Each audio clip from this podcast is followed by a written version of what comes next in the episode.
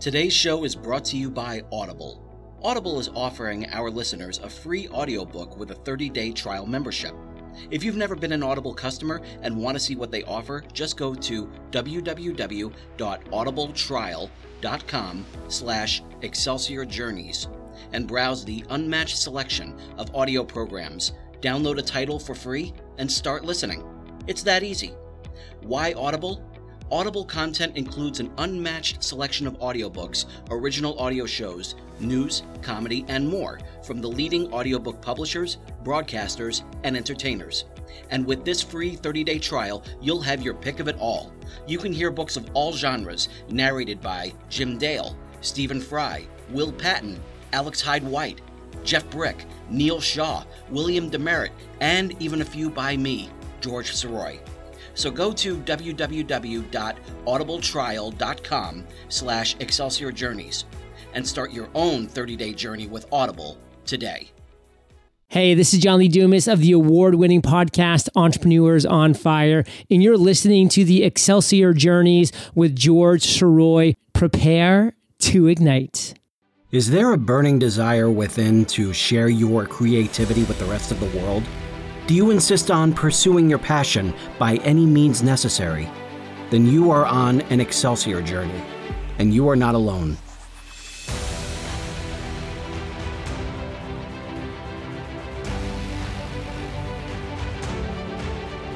Welcome back to Excelsior Journeys. My name is George Saroy. Thank you so much for being here for this week. And thank you for uh, so much for being here in previous weeks. We're getting very close to Uh, thirteen hundred downloads, and I really appreciate everyone who's taken the time to listen to at least one episode of this show. Um, and also a big thank you to everyone who came out for the Clayton Studios seminar that I did on podcasting. And it was it was a lot of fun to put that uh, that seminar together, a lot of fun to put the PowerPoint presentation together. And I hope you all learned so much about getting your podcast up and running. And for those of you who weren't there, Uh, we are planning to repeat this seminar over at Clayton Studios in the very near future. Uh, very likely will be happening this month. So um, please uh, reach out to clayton studios dot com for more information, and I'm looking forward to seeing you there. Now, it was a real blessing for me to be accepted into the B A Theater Arts program at Marymount Manhattan College, as opposed to the B F A Acting program at Marymount Manhattan College. Because by getting into the theater department with the concentration in acting, that opened things up for me to take a lot more electives that I wouldn't have been able to take if I had just done the acting program. And a big thing that I was able to do was I was able to take playwriting. And this played a big role in me kind of getting back in touch with writing in general. And it was a real thrill to do that, especially because of the classmates. One in particular really struck me as, as an absolute genius when it comes to playwriting, um, because one of the first things that we had to do was we had to basically put together a scene for our first assignment. And it was just like about maybe, I don't know, like about five, maybe ten minutes. And the scene that this particular gentleman wrote was called eighty-four. And this was this was a scene that had um, had one had a couple of kids that were sitting outside the principal's office, um, and one of the kids was this Lisa Simpson type of character who was dressed head to toe in a radiation suit because she had just seen the movie the day after, and so the entire conversation was just about Um, everything that was going wrong with uh, with what was happening in the world, and it's because of all the radiation. And um, and the the boy is was you know just kind of like dismissing it all because he was too busy watching Webster. And it really struck me, the um, the whole conversation. It was just so so funny, and it was so sharp, and just a real great piece of material. And I was just thinking like, okay, this is somebody I really need to be friends with. And it turns out that uh, that happened very quickly, because I became friends, and I'm very blessed to say I became friends with playwright Jonathan Norton. And uh, Jonathan and I wound up, uh, you know, we both were in, were freshmen at uh, Marymount Manhattan College. Uh, we went on to become uh, roommates my our uh, senior year. And I I can't even say that I got to watch him grow as a playwright, because the guy was already a genius. I just got to see him become more of a genius as a playwright. And he has gone on to continue chasing that dream, that passion, and he's been able to cultivate it and grow with it so much that he has now become a successful playwright in the Dallas, Texas area. And uh, he's somebody who is a perfect example of living an Excelsior journey. And I'm so glad that he's here with us today. So without further ado, let me introduce you to my friend, Jonathan Norton. Jonathan, how are you, sir? Hey, George, how are you? I, I am doing great, man. I can, I still just remember the, and I, it was definitely a, a big, uh, you know, like uh, one thing that really helped with the, with your eighty-four script was the reading uh, that was that was done with it. It was just so funny. It was so funny. And so unforgettable, too. It was one of those great moments of just like just listening to the two actors. I know B. Anthony Gibson played the um, played the boy, and I'm trying oh to remember. Oh, my God, you're right. And I'm trying to remember who played the girl, um, but she nailed it. She absolutely nailed it. And because she had that that sort of Lisa Simpson vibe to her delivery. Was it Annalise? Was it Annalise? I think it was. I think it, I think you're right. I think I think you're right. But uh, yeah, it was it was just like I, w- I was blown. It was just so funny, and um, I just remember just knowing that like, okay, I'm gonna hang out with this guy. I'm gonna, you know just definitely you know, definitely it, learn from him. Yeah. So it, it's so funny that you mentioned eighty-four, because in a lot of ways, uh, later, like after I graduated from Marymount and started writing and working outside of college, that yeah. played a huge impact on um, uh, on me actually really um, understanding my voice and owning it in an interesting way, because uh, I was in um, a one-act play festival here in Dallas. I handed, and that was the, that was the play that was produced, and I handed it over to a really close friend and uh, a very trusted collaborator who I'd worked with uh, a few years prior, and I was so excited about, you know, about the show and, and seeing it come to life, and it didn't. It just... Really? It crashed and burned. It absolutely crashed and burned. Oh. And... I know, right? But what I realized oh. in the process was the reason why it crashed and burned was in that particular instance, because I'm I'm typically not um not a fan of, of playwrights directing their own work usually. But okay. there's some there's some instances in which it's like the voice is so specific, and yeah. trying to convey that voice to a group of actors and also then uh, concurrently to to an audience is so difficult that there's some instances in which, like, no, you just have to take ownership of this and tell this story, right?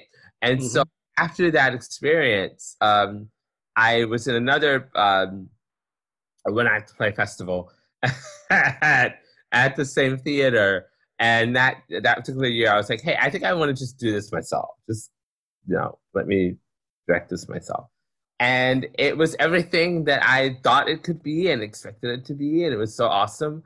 And what's particularly interesting about this whole situation is this particular one-act play festival, it was one of those where, like, the audience gets to vote every night, right, for, like, their oh, okay. play. Mm-hmm. And that first year when we did eighty-four, eighty-four, I think, was, like, out of, like, out of six plays, it came in, I think, like, fifth place. Oh, wow. Yeah, right?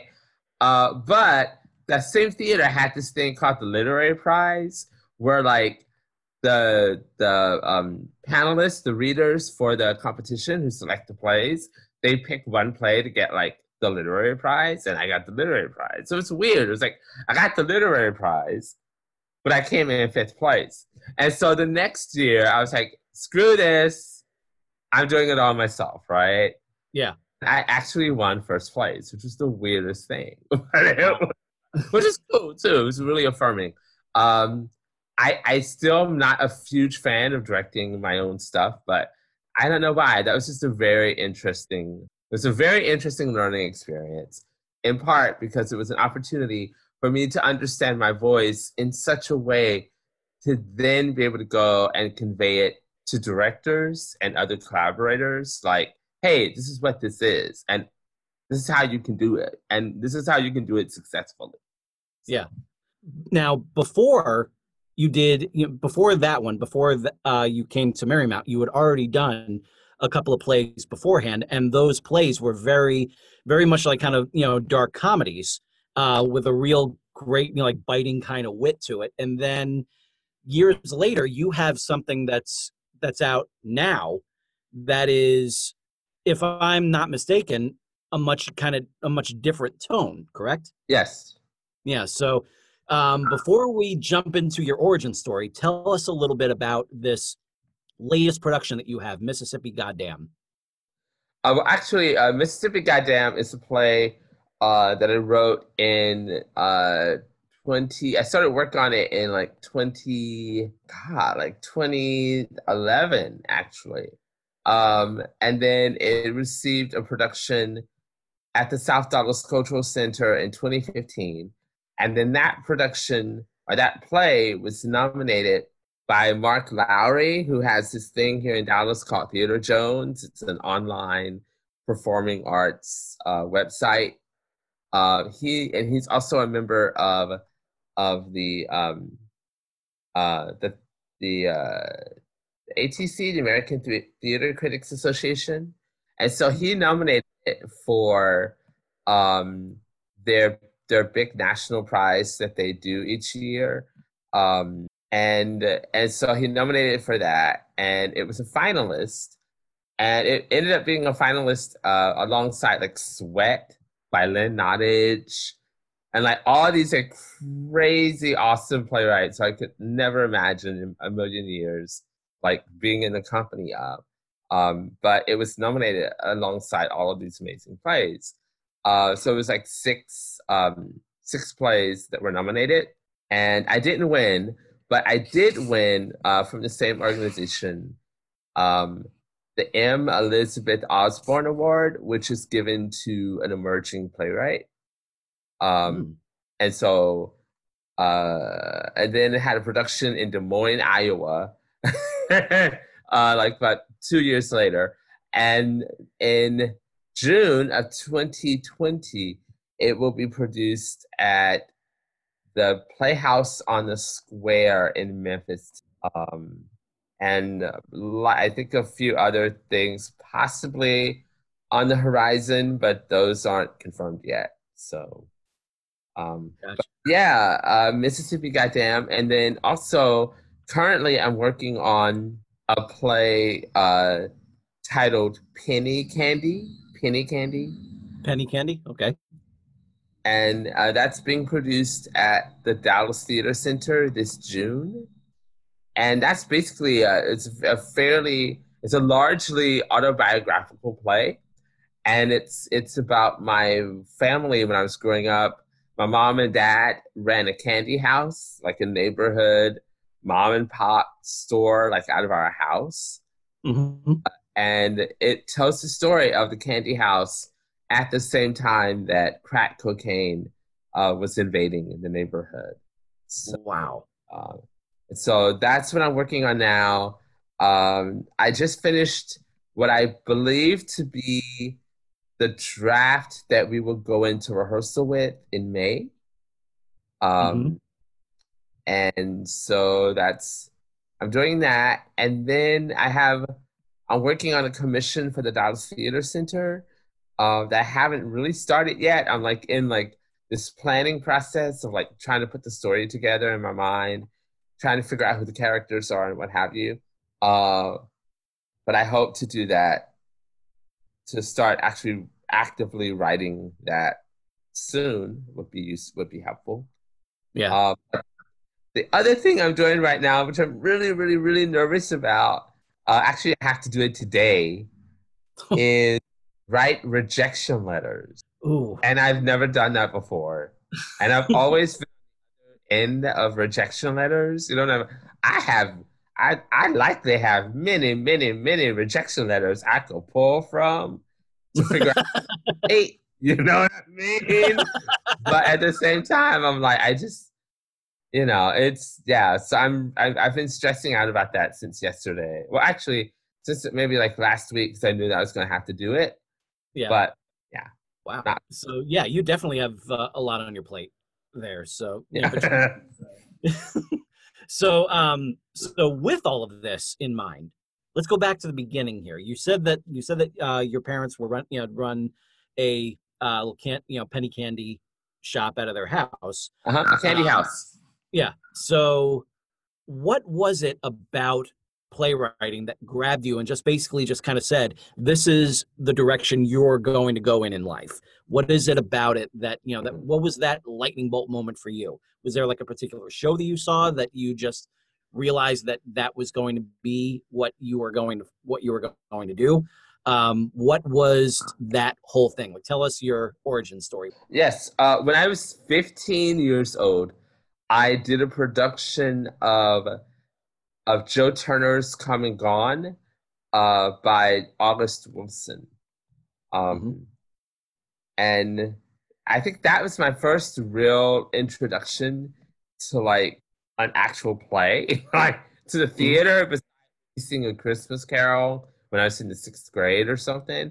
Um, and so anyway, August Wilson's work just had such an enormous impact on me. And I remember uh, when I was working on the show, uh, once the show went up and we were in production and performance, on the weekends we had matinees. And so, you know, I'd be stuck or stuck at the theater like all day. And so I started writing like monologues and little scenes.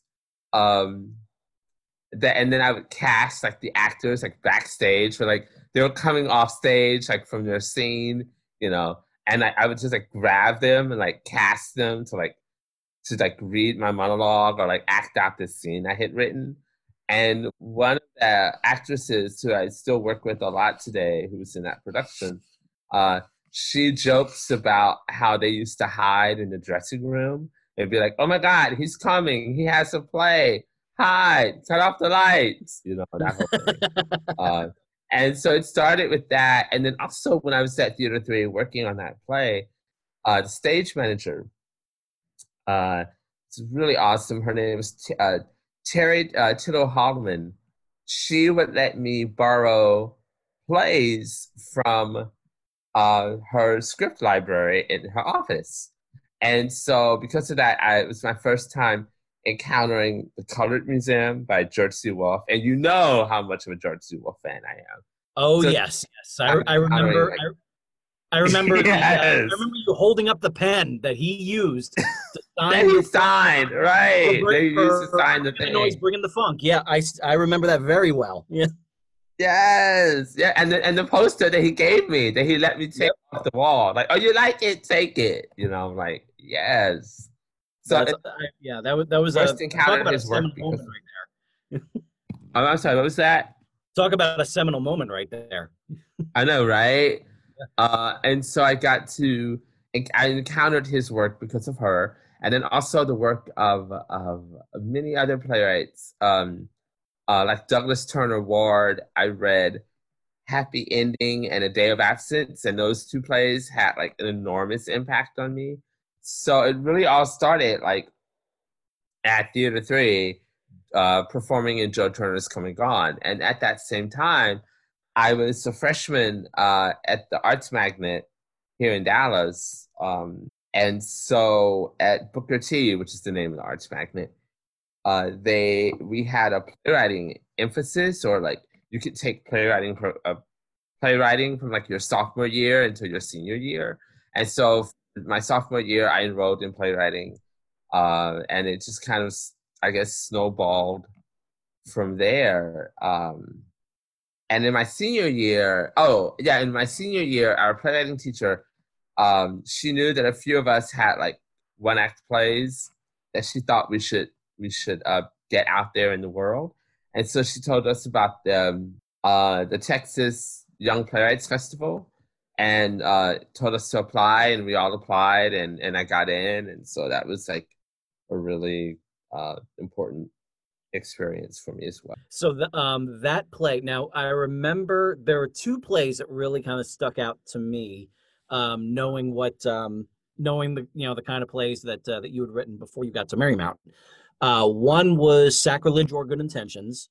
And uh-huh. then, and then the other one was Our Lady of South Oak Cliff, the Virgin Shaniqua. Shaniqua, um, yes. Yeah. So which which uh, which one did you use that got you into that into that festival? Was it the? It Shaniqua? Was Our Lady of South Oak Cliff, the Virgin Shaniqua. Yeah. Now tell tell my tell the listeners about this one. I absolutely love this one. uh, okay, so Our Lady of South Oak Cliff, the Virgin Shaniqua, was a play about a young girl named Shaniqua, who lives a fifteen-year-old girl named Shaniqua, who lives in South Oak Cliff, which is a, an area of Dallas.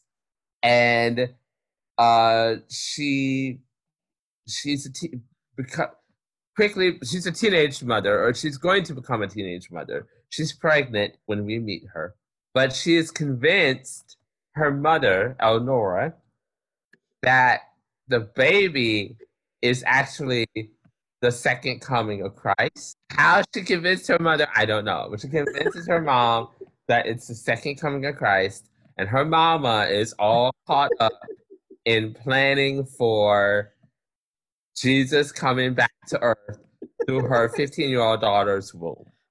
And so it's a, a production. She's planning this. She's got everything, like, she's got the hotel set up so he won't have to be born in a, you know, it, we have to come into the world in a barn. That's that's the moment that, that got me. Animals and stuff, like she got it all together.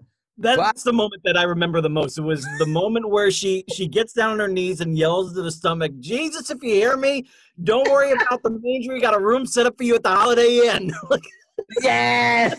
Oh, that was fantastic.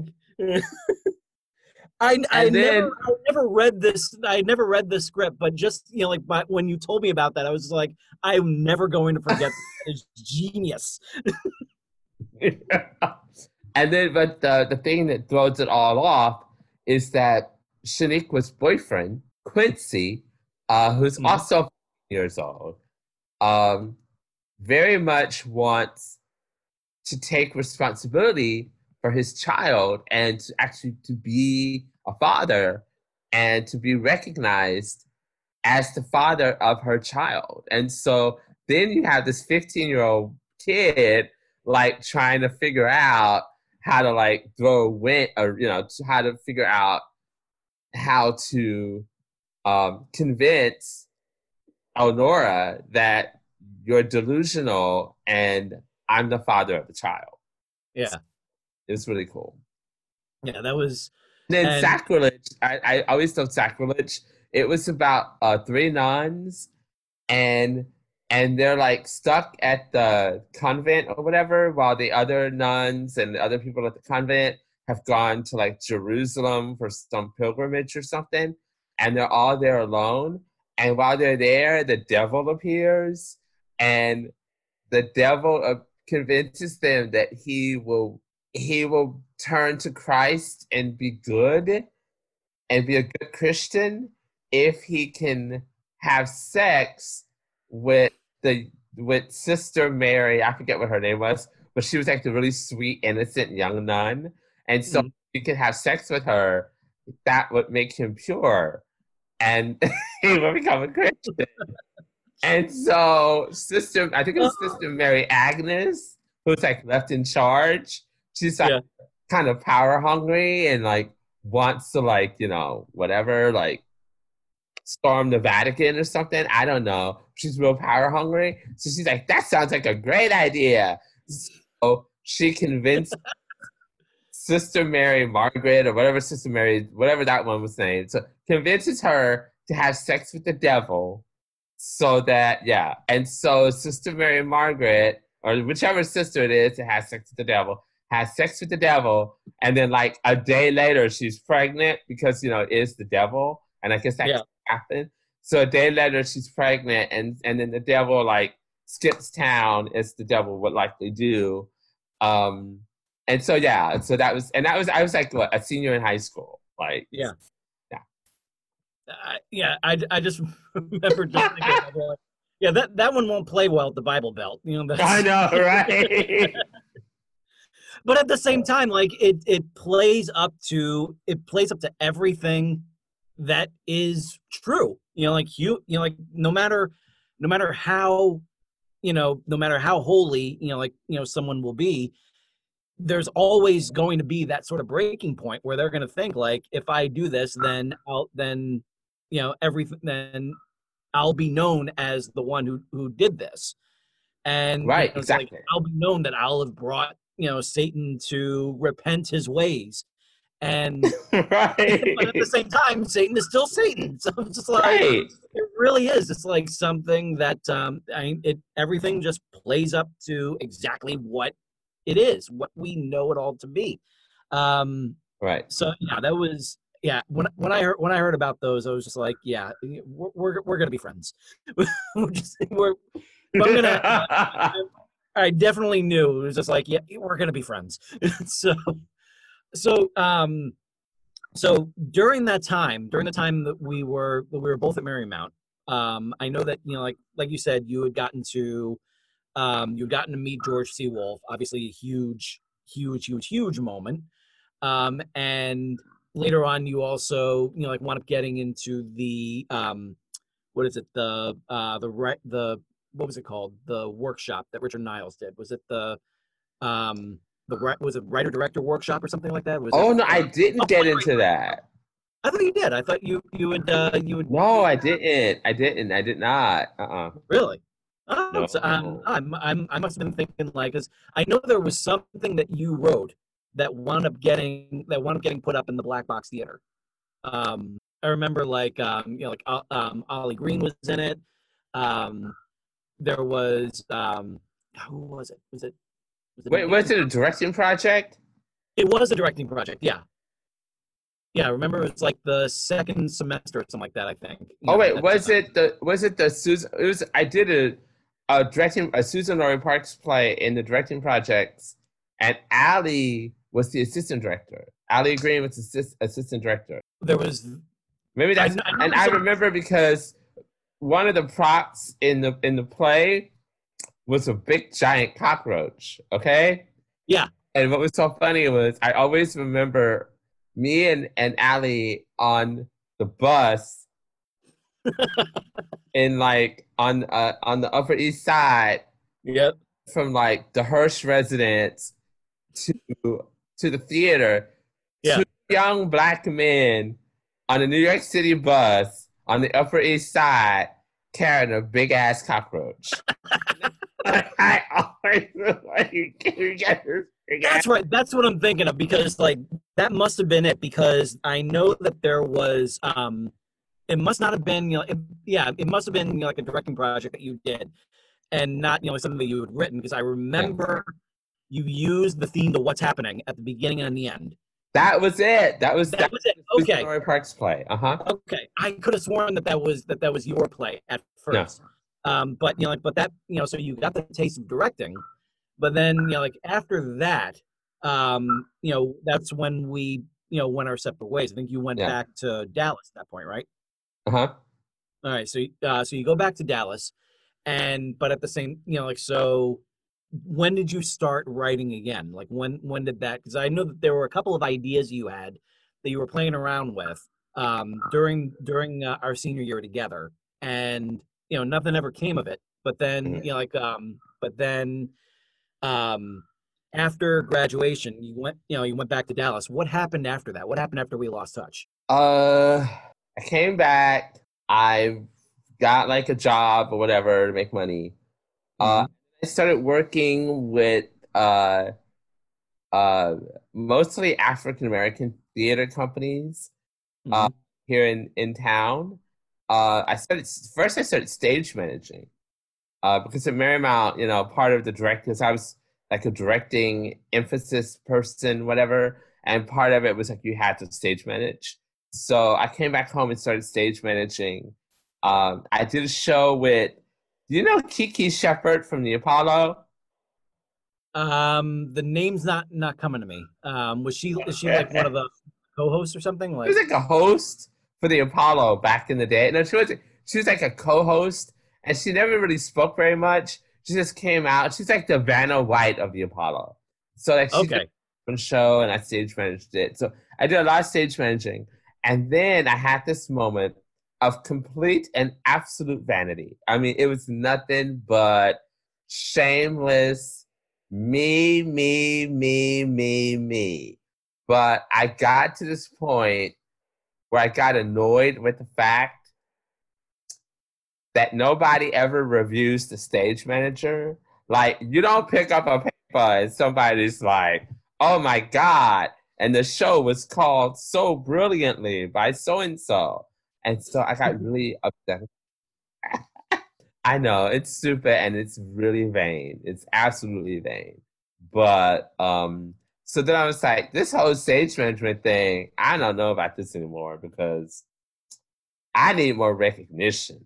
I know, yeah. That's embarrassing to admit, but it was true. we, all, we all feel that, you know, like we all feel I know, like it's horrible, right? And and well, we we also you know like we also went through four years at Marymount Manhattan College where you know like we were basically you know we we were the writers, we were the directors, we were the actors, we were you know like everything and every every everything about you know like that little spot on seventy-first and third, like that was right. That was our training ground. And then you know like then you go out into the world and all of a sudden it's just like no one you know like you're basically starting from you're starting from the ground again.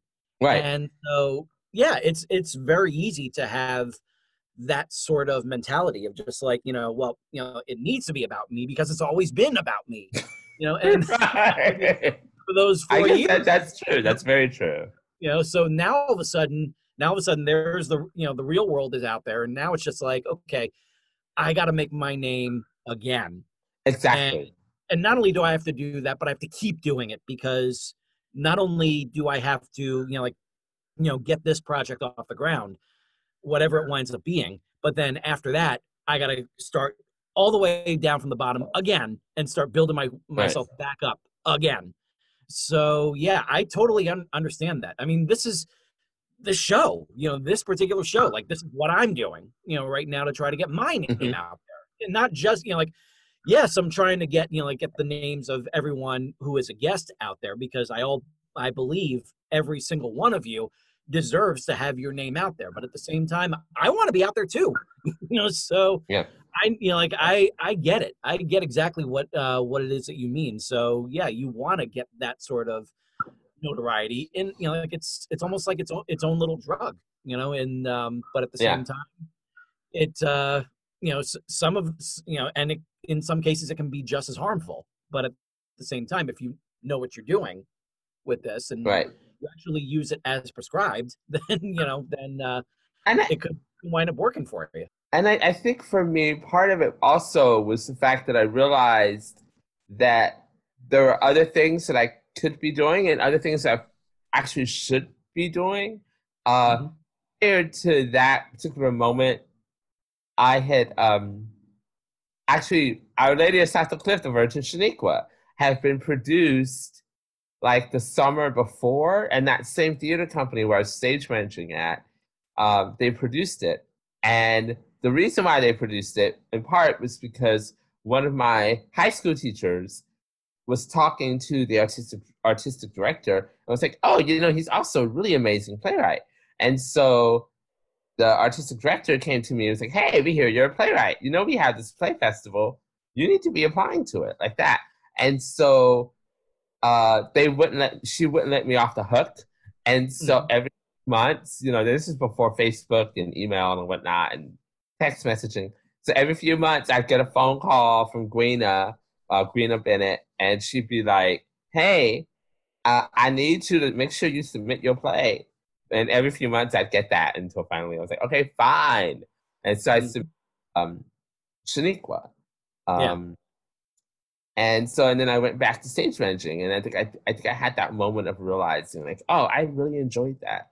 And that's actually something that I can make a name for myself with. And I don't really necessarily see where this stage management thing is going. However, looking back on it now, I can certainly say one of the great things about stage managing is that if you're really, really, really good at it, that can actually open a lot of doors, because yeah. there's so many um, types of opportunities and theaters that are hard to get access to for playwrights. But if you're a stage manager and you're really good at it, that can actually open some doors, and you can start working with amazing directors and other playwrights and the artistic staff and the production staff at different theaters, and meet a whole lot of people and and really create really authentic and genuine working relationships with some really awesome people that can also, if you happen to be an aspiring, also happen to be an aspiring aspiring director or an aspiring playwright, mm-hmm. you I'll have connections to people that a lot of people who are struggling to get their work out there don't have connect, don't have those same connections. You know what I mean? So, oh yeah. So there were certainly times I was like, maybe I should have stuck with that stage thing. Like there were certainly times when I when I felt that way. Yeah. But um, but since then, I mean, since, since then you've gotten to add more to your body of work, though, correct? Yes, you know, yes. To, you know, get more, you know, get get your name out there more. You know, like I've been seeing, you know, I've definitely been seeing it um, on your social media page. And so, with that in mind, out of the uh, once you started, you know, like really writing again. Um, did you want to stay with that sort of, you know, same kind of um, biting dark comedy tone, or did you want to just kind of like shift it to something else? Did you want to um, try like a good mix of everything? What's, you know, like what was, what was your thought going into this next era of playwriting for you? Mm, thank you. Um, I certainly wanted to shift. Um, yeah. I, I felt like, and again, this is maybe vanity speaking. It's probably a completely vain thing. I was like, I got to a point where I felt like the funny, quirky, biting, dark comedy, it like, sometimes it can be difficult for that to, I think it can resonate in performance. Like people see it and have the opportunity to experience it. It can certainly resonate there. But I mm. learned was that in terms of of it being read and and selected for different opportunities, it's it's really difficult and hard, and for also for people to to look at something, because this is what it was. I'm going all around the way, and this is what I mean. To the thing that I started struggling with was that people would see my stuff and somehow called it light. They were like, oh, it's so nice and light because it makes me laugh. So it's light. And I would mm. get upset about that. I would get really upset when people would call my work light. So I just kind of got to this point where I was like, screw that. I don't want to write anything light. Now, having said that, humor is so much, is so much a part of my life that there's absolutely no way I could write anything that that that doesn't make you laugh. You know what I mean? Right. Uh, even though laughter is not at the center of what that experience is, but you know, there's when there's laughter, even in like the darkest circumstance. Um, and I would say that I, I didn't think that I necessarily wanted to write dark plays, but I just wanted to write things that I felt were more serious or dramatic. Mm-hmm. Just thought I would just be taken seriously. And then that kind of sounds stupid to say that, but that's honestly what I thought. Um, at that same time that I was trying to make that transition, I was in the uh, Masters of Liberal Studies program at Southern Methodist University. And one of my professors, Uh, it's an amazing woman named Vicky Meek. Uh, she's uh, a, a visual artist, um, and she used to be like one of those like really like radical, like fight the power, like nineteen sixties kind of people. Um, and I love her so much. Uh, she was one of my uh, professors and eventually became my advisor for a play that I wanted to write as part of an independent study project. Um, and I think she, no, I don't think, I know, because she told me that one of the reasons why she was excited to to work on the project and why she agreed to do it was because she was very, very familiar with my work. Uh, she had seen it, you know, years before, and and was very impressed by it. But she said that when I told her that I was really looking to kind of transition and make a shift and try new things, that that was the thing that really sold her on the independent study project. Um, and so I, I started working with her. Uh, I came up with an idea to write a play about the Atlanta child murders mm-hmm. uh, that took place in Atlanta between nineteen seventy-nine and nineteen eighty-one. Um, oh, wow. I started working on that just basically as an independent study uh, class project. And as I came toward the end of the semester and our time was almost up, I had a meeting, uh, like, you know, we had to go in every few weeks for a meeting with your advisor for the independent independent study. So I went to the South Dallas Cultural Center, because at that time, Vicky was the manager of the South Dallas Cultural Center. And I went in to have a meeting to talk about the play and its development and where it was. And actually, at this point, I had only written like ten pages of the play. Uh, really? I, yeah, I'd, I'd had this entire process that was, what it was, was I came up with this idea because Vicky's a visual artist. She's not a theater person necessarily, but she certainly uh, has a great love of the theater. Um, but she's a visual artist. And so my idea was, and I had taken a visual arts course with her. So the idea was, what if I select an African-American visual artist, and then for half of the semester, I study and investigate their work.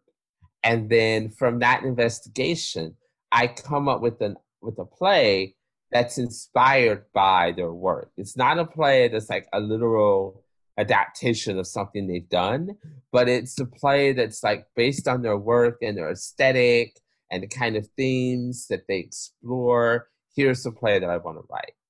Um, and so I did that, and and I started writing like the, I gave her like a full draft. Here's the thing. I had written like a full draft of a play, right? That turned, and I thought it was awesome.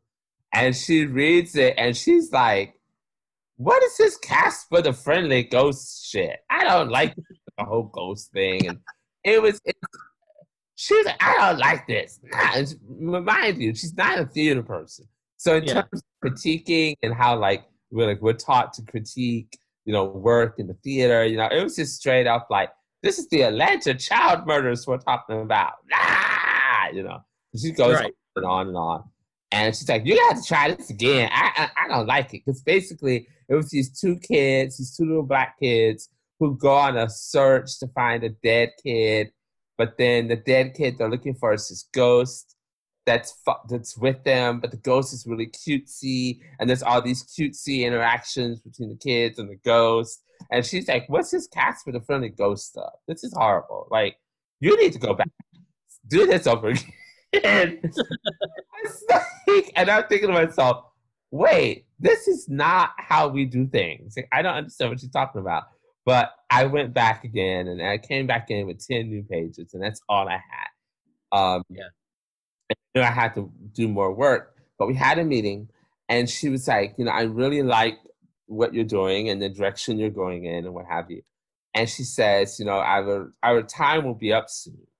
But I want to make sure that you keep working on this. And I want to make sure you don't give up on it. And then she said something that absolutely changed my life. Like, absolutely changed my life. She said, but the only way I can guarantee that you will keep doing this and keep working is if I give you money. Hmm. Like, right? Oh, okay. If I give you money, That would guarantee that you keep working on this. Now, at South Dallas Cultural Center, Vicky had created this thing called the Diaspora Performing Arts Commissioning Project. And it was created to provide money, commission money, to artists to create work about the African-American experience. So she was like, I will give you one of my Diaspora Performing Arts commissions, which at the time was like twenty-five hundred dollars, which was like way more money than I had ever made doing anything in the theater, like ever, right? Yeah, that's that's no that's no small chunk of change. Like that. Oh, right? I was like, I can pay my rent, I mm-hmm. can other bills, I can buy yep. some new shoes. Like, there's a whole lot of stuff I can do with this money, right? Mm-hmm. It gave me that money to keep working on the play, and we eventually uh, produced it, I think maybe like two years later. Oh, that play was also... It got workshopped at the the Black and Latino Playwrights Conference in San Marcos, Texas. And there I met this wonderful woman named Melissa Maxwell. She is um, an actress, a dramaturg, and a director. And she's based out of out of New York City. And she was my director for the workshop at at the Black and Latino Playwrights Conference. And oh, one wow. during breakfast, she handed me a list of places, a list of these different opportunities. And she's like, here's some other places you need to send your play to. And so I only sent it to like one, because I was lazy, but I only sent it to like one theater or one place on the list. And that was PlayPenn, which is a new play development conference in Philadelphia. Mm-hmm. It's a really great program that they do every year. Um, and so I submitted it there and it got in. Uh, and she came down to Philadelphia to work with me and to be my director. But so that opportunity, that one thing from Vicky saying, here's twenty-five hundred dollars to keep working on this play, you know, led to really wonderful, wonderful opportunities for me. Um, so, yeah, that's a long story. That's that's what this is all about. You know, that's that is your story. Like that's yeah. that's amazing. That's so cool. That that somebody it's it really makes all the difference when somebody just says, like, you know, I am going to invest in you. That's basically right. what she did. You know, that's that's really what she did. She she saw your talent. She saw what you have to offer. Right. And she realized that a, a way to cultivate that, to really, you know, watch it grow, is to make sure that that's what you're doing. That's what you're concentrating on right now. And the best way to do that is to, like you said, make sure that your rent is paid, make sure that you can, you know, you know, pay some bills, make sure that you can right. leave, leave all that behind for just like this period of time so you can focus on this. Right. And that's, exactly. that's, that's just awesome. So what's the name of that, of that play? The, the, um, the, uh, that play about the Atlanta child murders. Uh, it's titled, Uh, my tidy, li- my tidy list of terrors. My tidy list of terrors. Yes, wow. And it actually comes from the title of uh, the visual of I for that because you know I said it was an independent study project mm-hmm. and exploring the work of an African American visual artist. Well, I decided uh, to to to explore the work of three artists. Mm-hmm. Uh, And it was a mother and her two daughters, uh, this wonderful woman uh, named Betye Saar. And she had, she's a, an African-American artist. Um, and she had three daughters, but only two of them followed in her footsteps, I believe. Uh, Betye Saar, no, Allison Saar, who's a sculptor. And then Uh, Leslie Saar, I think, who's a painter, and she's kind of multi, does a lot of different things, not just painting. And Leslie created this piece called My Tidy List of Terrors. And when I saw it, um, uh, it was, it was just so compelling and so captivating to me. And the title and, and how the title related to the image, all of it. And I just immediately Like, that's the title. That's the title of the play. And I I talked to Vicky Meek, and Vicky Meek was like, well, see if you can get in touch with Leslie before you use the title, because you just don't want me to use nobody's title. You know what I mean? Right. So I found yeah, Leslie. And, and, and titles aren't and, copyrighted, but at the same time, it's just like, yeah. yeah exactly. But, yeah, but you, you know, wanna, in terms of, but it's just like a nice thing to do. Like, if you know that you that title purposely came from something, and mm-hmm. you know, that you potentially have, you know, reach out to someone. Um, I think for most part, it's because it's a, a visual artist, an African-American visual artist, and someone who's still living. And so Vicky was like, just see if you can reach out and get the use for that title. And I found her on Facebook, and she was awesome, and that was great. But then, like, I wrote Mississippi Goddamn, and this is kind of like, well, it's Nina Simone. It's, it feels like you can just do it. It's just a ton of, you know what I mean, whatever. But, um, but yeah. But I'm, I'm certainly happy that I reached out to Leslie. Kind of a nice thing to do. Yeah. Yeah. Oh, yeah, definitely. So, um, so tell us a little bit about Mississippi Goddamn, because, you know, when when I heard about this, I was just like, okay, this is definitely this is definitely different from the Jonathan Norton stuff that I know. So yeah, but at the same time, it was just like, like I love the fact that you're that you're going that you were taking this shot, that you were going down this path. I thought I because yeah. I knew that it was going to be nothing but good stuff for you. So oh, um, you. tell us tell us about. Tell us about this. Uh, about Mississippi this Goddamn takes uh, the first act takes place in nineteen sixty-three, and it tells the story of a family who lives right down the street from the civil rights activist Medgar Evers.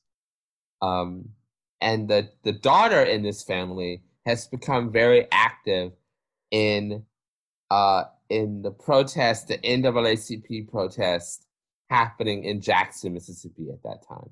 And as a result of her being very active in that, uh, has put her family in a in a very vulnerable uh, position of being looked at as the enemy uh, from some of their neighbors and also their coworkers and, and you know, and what have you. Um, and the father kind of hooks up with one of his neighbors who is trying to hatch a scheme to um, to intimidate and frighten Medgar Evers so that Medgar and his family will will move out of the neighborhood. Because uh, first of all, at that time, a lot of the people in the neighborhood were receiving um, threats from their employers, Um, from the city, uh, to basically figure out a way to get Medgar Evers not only out of your neighborhood, but out of Jackson, right? Uh, and then also, this is a very comfortable neighborhood, and you had people who had fought so hard and for so long to be able to provide security and safety for their family from this very racist, frightening world that they were living in. And they had finally been able to secure that. And someone like Medgar Evers comes along who is actually threatening um, that that very fragile thing that they've tried so hard to create for their families.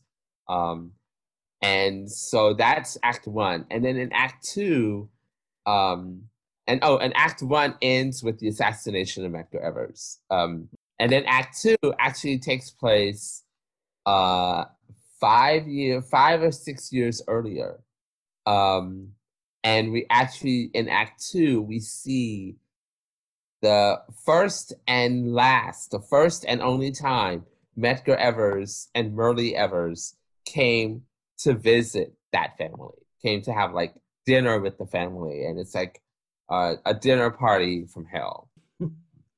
And the play was inspired by Uh, Uh, a, a trip that I took uh, in two thousand eleven. At S M U, uh, we have this thing called the Civil Rights Pilgrimage, where a bunch of students, we hop on a bus uh, with our facilitators, and we visit several cities that were key cities uh, during the Civil Rights Movement. And cities happened to be Jackson, Mississippi. And we visited the home of, of Medgar Evers and Merle Evers. And our tour guide uh, told us the story of how many of his neighbors uh, kind of pitched in to try to raise money to uh, convince, to basically, here's money, take this money and move. So they tried on many, on a few occasions to buy him out of the neighborhood, and he refused every offer. And also, uh, there are times when, you know, he traveled a lot. He was always up and down the road. And Merle Evers was alone with the kids. And if you can only imagine, like, the kind of fear that she must have experienced, you know, be, have experienced with her husband putting his life in danger, traveling up and down the road, but then also knowing that her, she and her children, their lives were in danger, because no telling who was looking at them and why, and what have you, and what kind of horrible phone calls they were getting in the middle of the night. And so she was telling us these stories, and I just remember thinking to myself, oh my God, there's a play in here somewhere. Um, yeah. So I, I wrote the play, I uh, did one draft of it, and it did okay. It was it became a finalist for the O'Neill, which was really cool. Yeah, yeah. And I knew that it needed. I knew it needed, still needed more work. And I talked to Vicky Meek again. Vicky Meek, there's that name. And yep. She's like, okay, let's go ahead and produce it. Let's do it. Let's develop it, and then let's produce it. And so um, we had that other play, My Tidy List of Terrors. We produced that in like two thousand twelve, I believe, like the fall. Yeah, I, at the fall. No, no, the early winter of two thousand twelve, I think. I know it's okay. We learned a lot from that experience because at South Dallas Cultural Center, they had never really produced a play before, like full on produce a play. Yeah. Um, so we learned a lot from that. And so when Vicky talked to me about uh, doing Mississippi Goddamn, she was like, I, let's do it, but we're going to do things different. So we were able to, because South Dallas Cultural Center is part of the city of Dallas, so they get funding from like the Office of Cultural Affairs. So this is amazing. I mean, this is unheard of. Vicky Meek was able to get me thirteen thousand dollars just to develop a play. Now, we're not talking producing it. We're not talking yeah. producing it. No. That's not the budget. That's for you to, to develop a play. That's amazing. So that is have- amazing. Right. So we had money to hire the director to like, um, to kind of like hire, bring her on early and have enough money to like keep her in that process for like a year or so.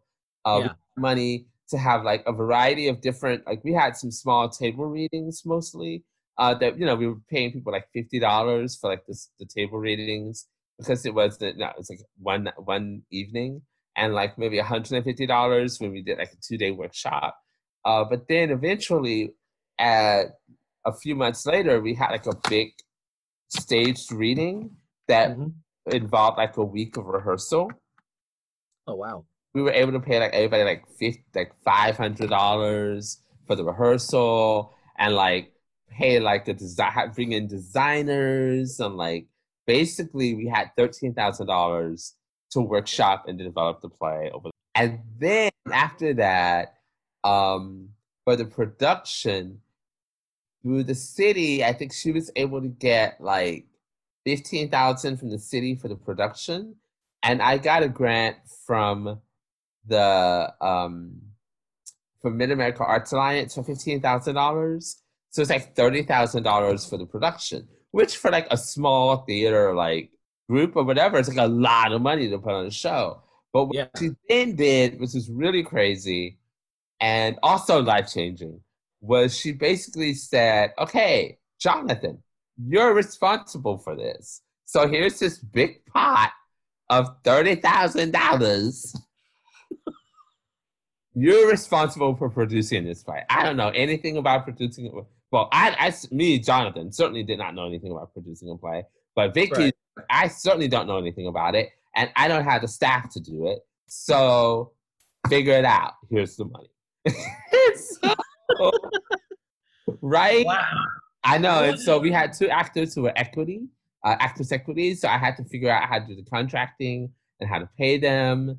And mm-hmm. this thing called Paymaster, where like if you have actors, if you're a small theater group, You can hire a paymaster, and what happens is that they will figure out what you owe to the actors who are in Actors' Equity, and basically you send the money to the paymaster, and then the paymasters will cut their checks for them. So like every week, that check is coming not from you, but from the paymaster. And so you don't have to worry about taking out taxes or anything. Like they they calculate what all of that is, and you just send them the money, and then they cut the checks. So I had to learn. Well, that's fantastic. I, I know, isn't it cool? Yeah. Yeah, so I had to learn how to do all that, and I was responsible for like hiring the designers and putting together the production budget and and all of that and paying the actors. And, and so I was that guy that had, that I was like, so there was this one actor in the show whose son was like, uh, whose son plays in the N F L. And so mm-hmm. he would never cash his checks on time, I guess, because his son played in the N F L. And so I'd be like, uh, homie, I need you to take a check, go yeah. to the bank, and cash it. So I could like... So you can do the books. You can get them, make sure that everything is correct. Man. Right. And like, I got to deal with this with this balance and make this all work. Uh, so I was responsible for everything. So basically all the money and documenting and making sure everything went where it was supposed to go.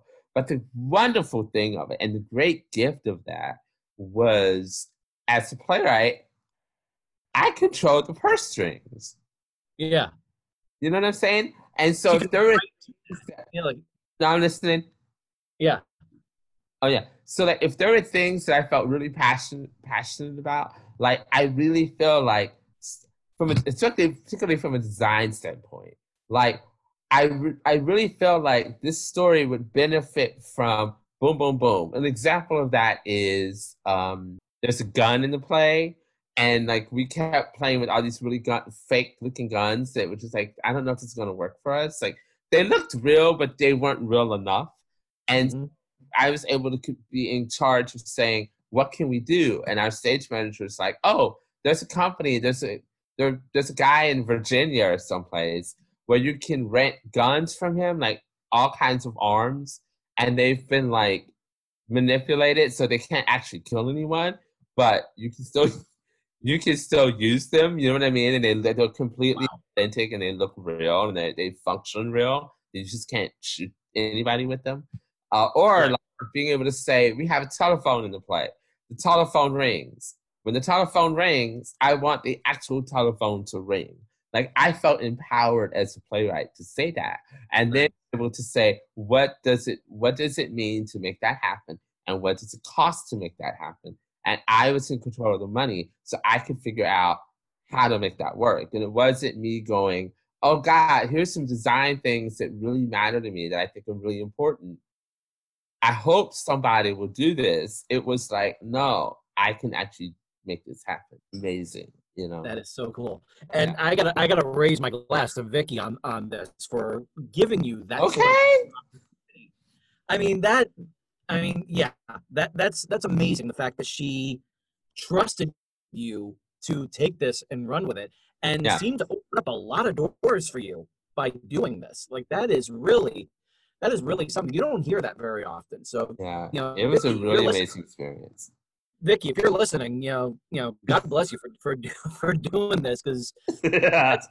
you know, like you really are doing the Lord's work, you know, like by by doing this. So right. Uh, Yeah, so um, so for for everything that you that you've done, for all the experiences that you've had, um, what do you have to say for the up and coming playwrights that are looking to people like you for inspiration? What is it that you have to offer them in terms of um, what you can say to kind of keep them going?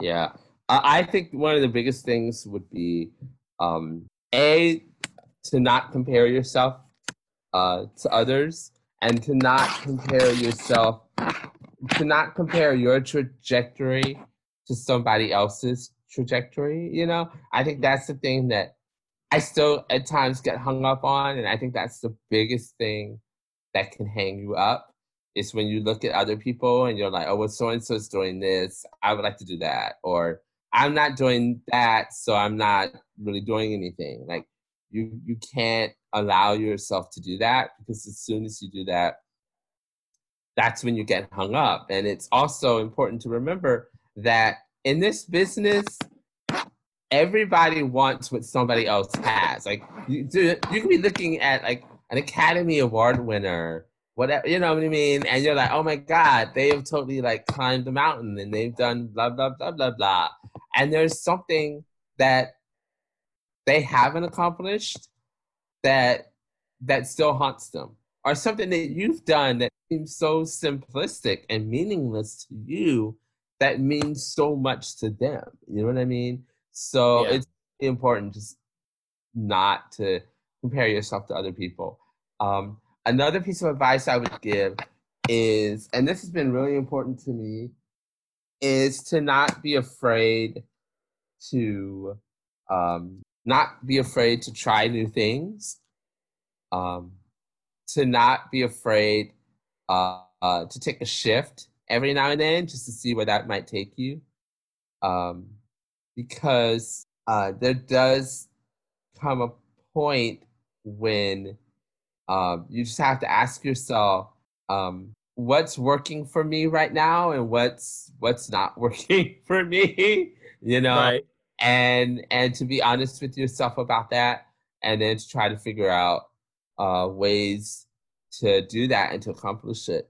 Um, uh, another really big piece of advice um, is to not be afraid of development opportunities. I know development gets like a really bad rap, and I understand why it can, but I also feel, especially for emerging playwrights and when you're just starting out and when you're trying to build a name for yourself, um, that development opportunities, I think in many ways, or uh, can be the best way to go, because uh, a lot, like, a, for instance, a place like PlayPenn, or if you can get into the O'Neill, or even, not even places like that, there's so many other really cool opportunities that exist out there that allow you the opportunity to have what uh, can be considered a, a, a professional credit, you know what I mean? Um, mm-hmm.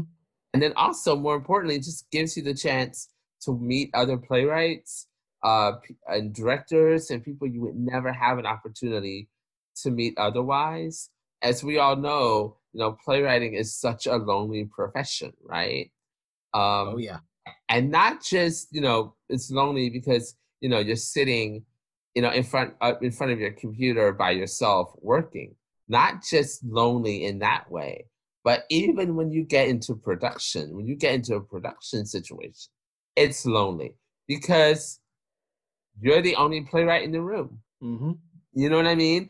Yeah. And yeah, and and no one really understands act- actually what you're going through and what you're dealing with. Mm-hmm. Um, yeah, the great yeah, thing about because the- like you're, yeah, you're standing like you're standing in the back, just watching them. You're like, they're all working to you know exactly. Bring, you know, memorize all these lines and everything that you have, and you're just sitting there just like, is it really any good? You know, is it, right. is it good? Is it working? Does and and it you're work? Taking notes and and and mm-hmm. then decide like, which notes should I give to the director? When should I give this note to the director? I mean, but it's it's fair, it's really lonely. And so the great thing about development opportunities is that that's one of the few times when playwrights get to come together as a group and spend time together and learn from each other and, and what have you. And I think that's really important and valuable. Um, and again, it's an it's an opportunity to get to meet people and get your name out there and get some professional credits on your resume. Um, yeah, it can be really useful. Um, and then I think finally, uh, uh, when you get opportunities, don't blow them. I mean, that's... really big one. Um, yeah. So yeah. So um, so where can our listeners find you out in out in the world? You know, and you know, like, or out in the virtual world, out in social media. Where can they, where can they find you? Where can they learn more about you? Where can they even contact you if they need to? Uh, there's obviously my Facebook page. Um, and it's just Jonathan. You can find me, Jonathan Norton, on Facebook. You can friend me, friend me. And also I have uh, w w w dot norton script works dot com. I believe it's .com. Yeah, I think. It's Norton Script Works. But somehow or another, I I would always think that I was going to get, like, caught or something. That I've, that I'm sure there's, like, that's used somewhere else, but it's still not there. So uh, Norton Script Works. And I have a contact thing on the um, on the website. You can contact me. And thanks for asking me about that, because I totally need to update that website. Really and that'll always give you the uh, yeah, definitely give you the uh, the push to to do that. So yeah, thank um, you.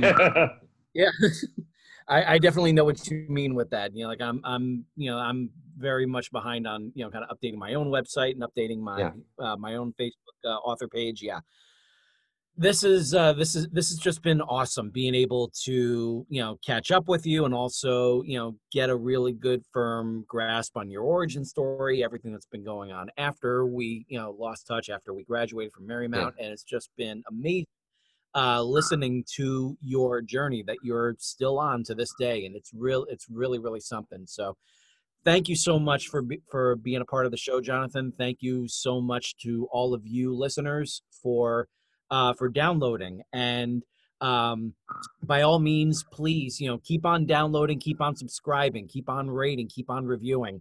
Uh, the show's home base is at Podbean, but you can also find us on iTunes, Stitcher, Google Podcast, Spotify, and TuneIn. Six different places where you can find this show.